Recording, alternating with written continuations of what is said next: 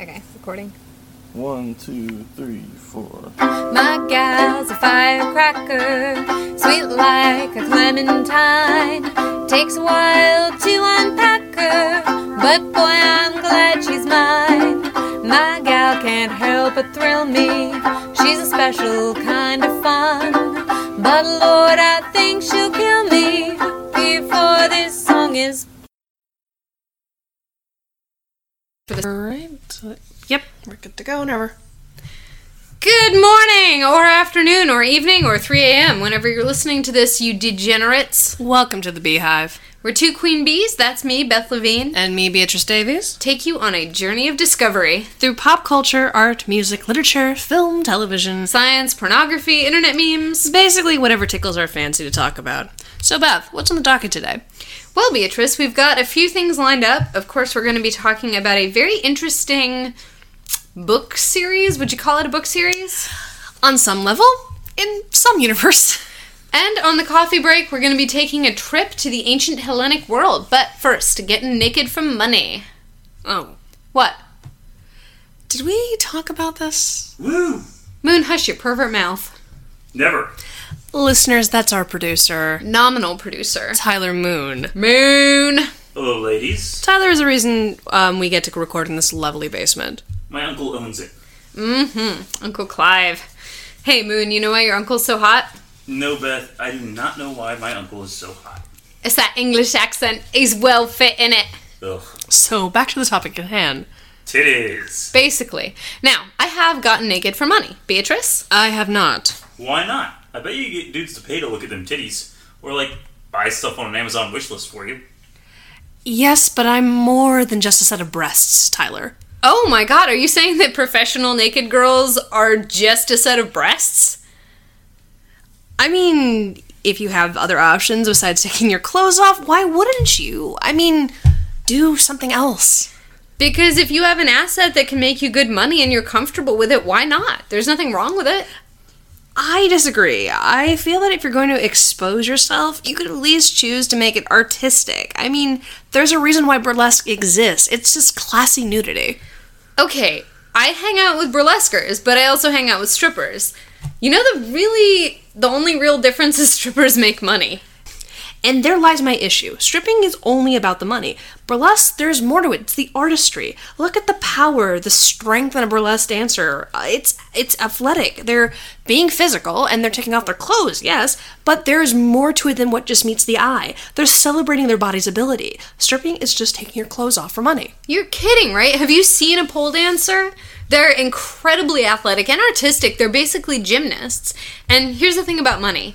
I mean, okay, I could get into this big tr- tangent about privilege and how artistry doesn't pay the rent, but besides that, say we all have our rent and groceries paid, and it really just comes down to would I rather make money or express myself artistically? Well, here's the thing money can actually motivate good art because you can't be self indulgent when you're trying to reach an audience and communicate with them. And even if that communication's just stick a dollar bill in my thong, you are trying to communicate. And that makes for a better performance more than just somebody who's getting on stage to stroke her own self esteem. Which, okay, you know, my friends who do burlesque are really talented performers, but I see a lot of crappy amateur burlesquers who are just like, well, Moon, you remember that show in Baltimore the other week? Where you had girls doing the exact same thing, just slowly grapevining back and forth across the stage for four minutes? Like, did your dick get hard watching that? No, it did not. Tyler's penis is the arbiter of great art, is it? Yes, it is. I'm just saying there's nothing shameful about stripping any more than there is in being a street busker trying to get people to put money in your guitar case. We all gotta eat. Well, then, would you do it? Would you go and strip? Woo! Well, I wouldn't. Why not then, if it's such an important thing? Because I didn't have the patience or the emotional intelligence to be a waitress, and I definitely don't have enough to be a stripper. I am way too mean. Some guys like that, just saying. Thank you, Moon, for that insight. you should be nicer to Tyler. But I can't, you see? I can't be nice to people who get on my nerves. That's why I couldn't be a stripper. Tyler, it's. What are you doing, Tyler? Nothing. Well, what do you say, Beth? Should we just move on to our main topic? I would enjoy that.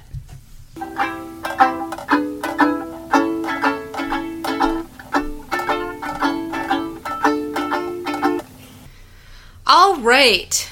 You guys know about self published Kindle books, right? Kindle Direct Publishing. Anyone can put out their own ebook.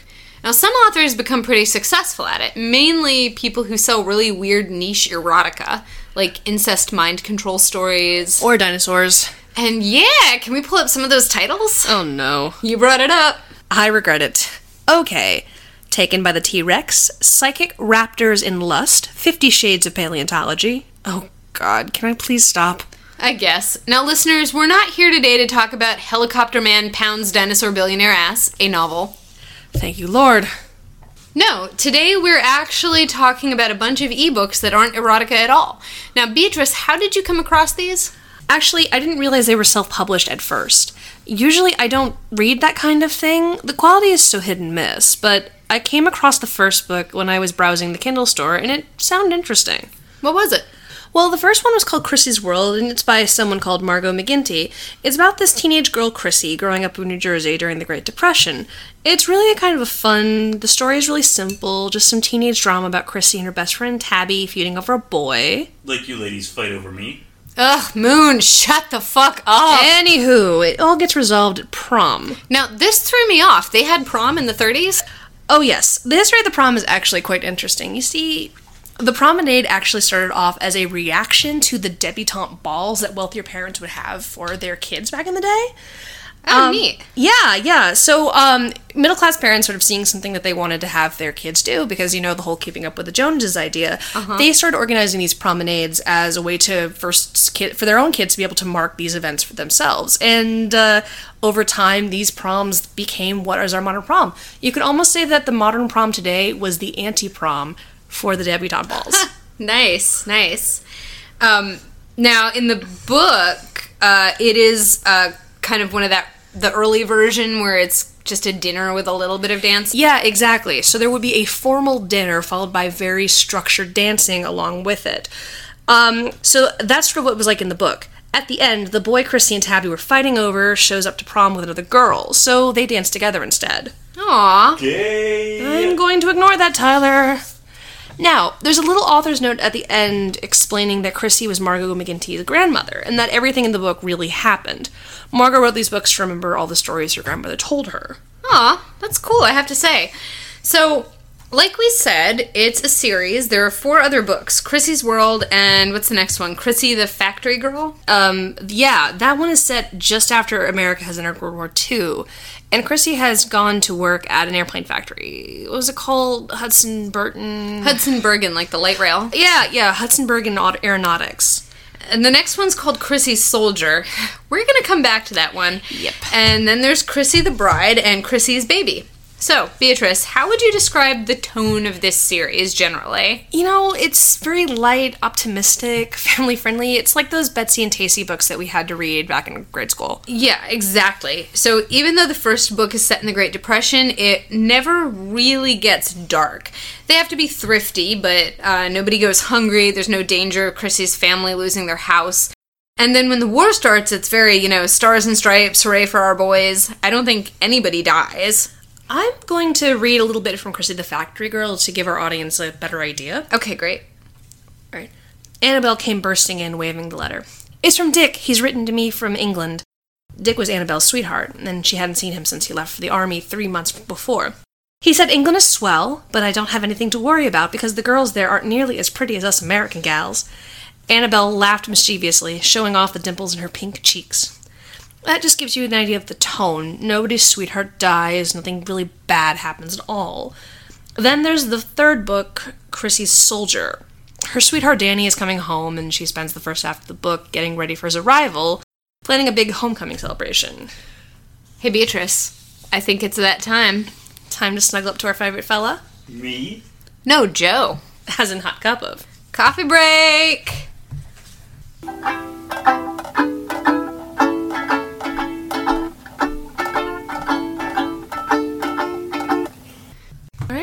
Good to go. Okay.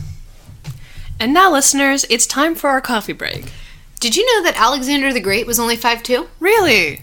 Yep, that's my height. I would have been super tall for a woman back then. I would have been an Amazon, but with two titties. What? You know, because Amazons only had one boob each. How tall are you again, Beatrice? Uh, five seven. Right, you would be a super giantess, like queen of the Amazons, and you've got more boob than me, so between us, we'd be like legendary. Wouldn't the boobs be a disadvantage, though? I thought they removed a breast to be better at archery. But what if we had guns? Um, actually, he wasn't five two. What's that, Moon? Alexander the Great wasn't five two. That's a myth. People thought that because of some armor that actually belonged to his wife. Nerd! Fuck off, Moon! We stand corrected, I guess. Uh, thank you, Tyler. No problem.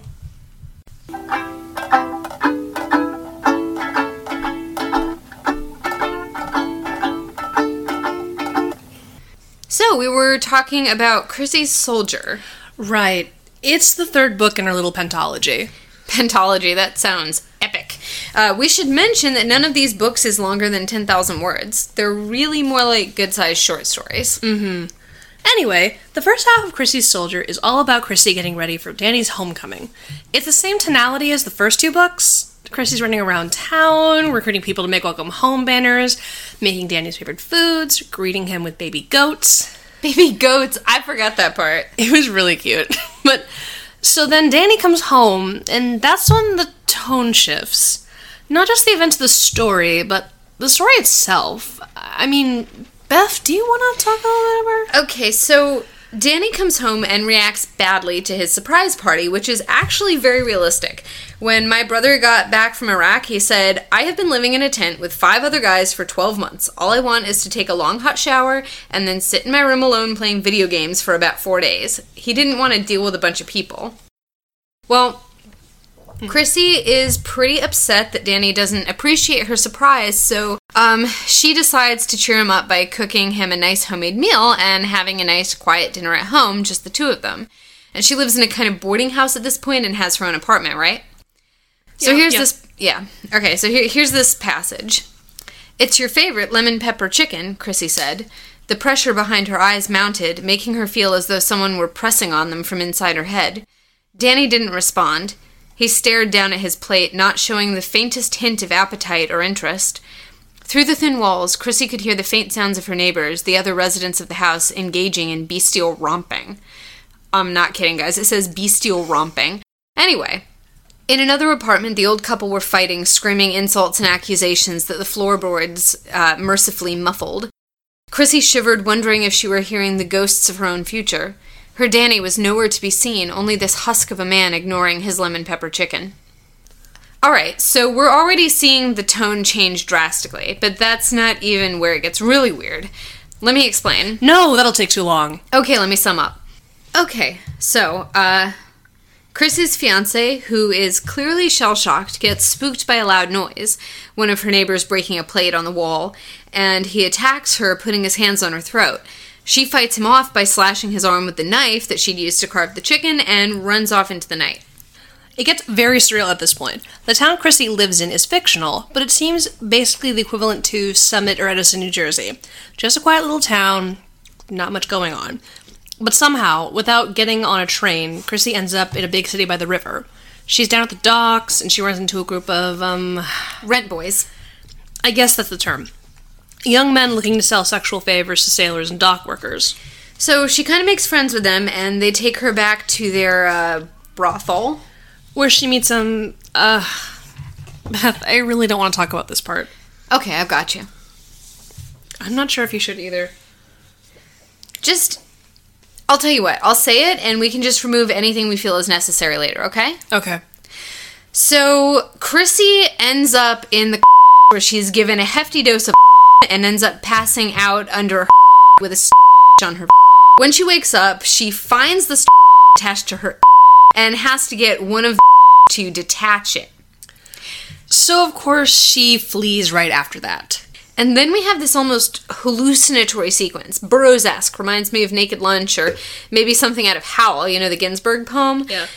just wandering around barefoot and blazed out of her gourd, one tit out, just just a mess. And she's seeing angels and devils and hears singing in all different languages and huge trees growing up out of the concrete and exotic animals. And it's not clear if this is supposed to be a dream sequence or a drug trip or what. But um but the writing gets very Joycean at this point too. Very little punctuation, haphazard grammar. And then she has. Would you call it a sexual encounter? That's exactly what it is. She has what seems to be a very enjoyable sexual encounter with a strange man in a doorway, and it describes her having an orgasm. Um, like it never was with Danny, the lights exploding behind her eyes, her body flooding with the waters of the Ganges. And keep in mind, this is supposedly someone writing about her grandma, okay? Anyway, she and then the guy puts a knife to her throat and is about to kill her, but she inserts her into his till it actually to the point that We may need to cut that out. she gets away, let's say that. And somehow makes her way back home. Just as the sun is coming up. Always seems to be the case in these stories. Hell, real life too. I've had a few nights like that. Like that. Well, So Christy gets home and finds the door to her apartment ajar. she goes in and calls for Danny. No response. And then she finds him Dead. dead, yes, but not just dead, gutted like a fish on the floor. Murdered. Presumably. Now, if you'll recall, Chrissy slashed his arm to get away, but what happened after that? Good question. We never find out because this is the really weird thing. You didn't think the was the weird thing? Well, yeah, but I mean, that was weird, but overall, I mean, this is the thing that after all this, the book just ends. And then there's another one, Chrissy the Bride, picking up right when Danny gets home. He's alive, he's healthy, and he and Chrissy get married and live happily ever after. Of course, they have a baby, and Chrissy's baby, and supposedly that's Margot McGinty's mother. Margot McGinty is the author. Yeah, and so the tone goes back to normal. Everything goes back to normal. It's like the second half of Chrissy Soldier never existed. Some metadata notes here. The ebooks are all definitely by the same author, and these five are the only ones listed under that author's name. And they all have the same publication date, October 12th last year. So, what's going on here? Right, like, who is Margot McGinty? And more to the point, what is up with Chrissy Soldier? Is it a literary choice, or did she have some kind of breakdown? And if it was a breakdown, did she get better and then write the last two books? And why would she leave it and publish it like that? Mysteries. Mysteries. So, I guess we'll leave it at that.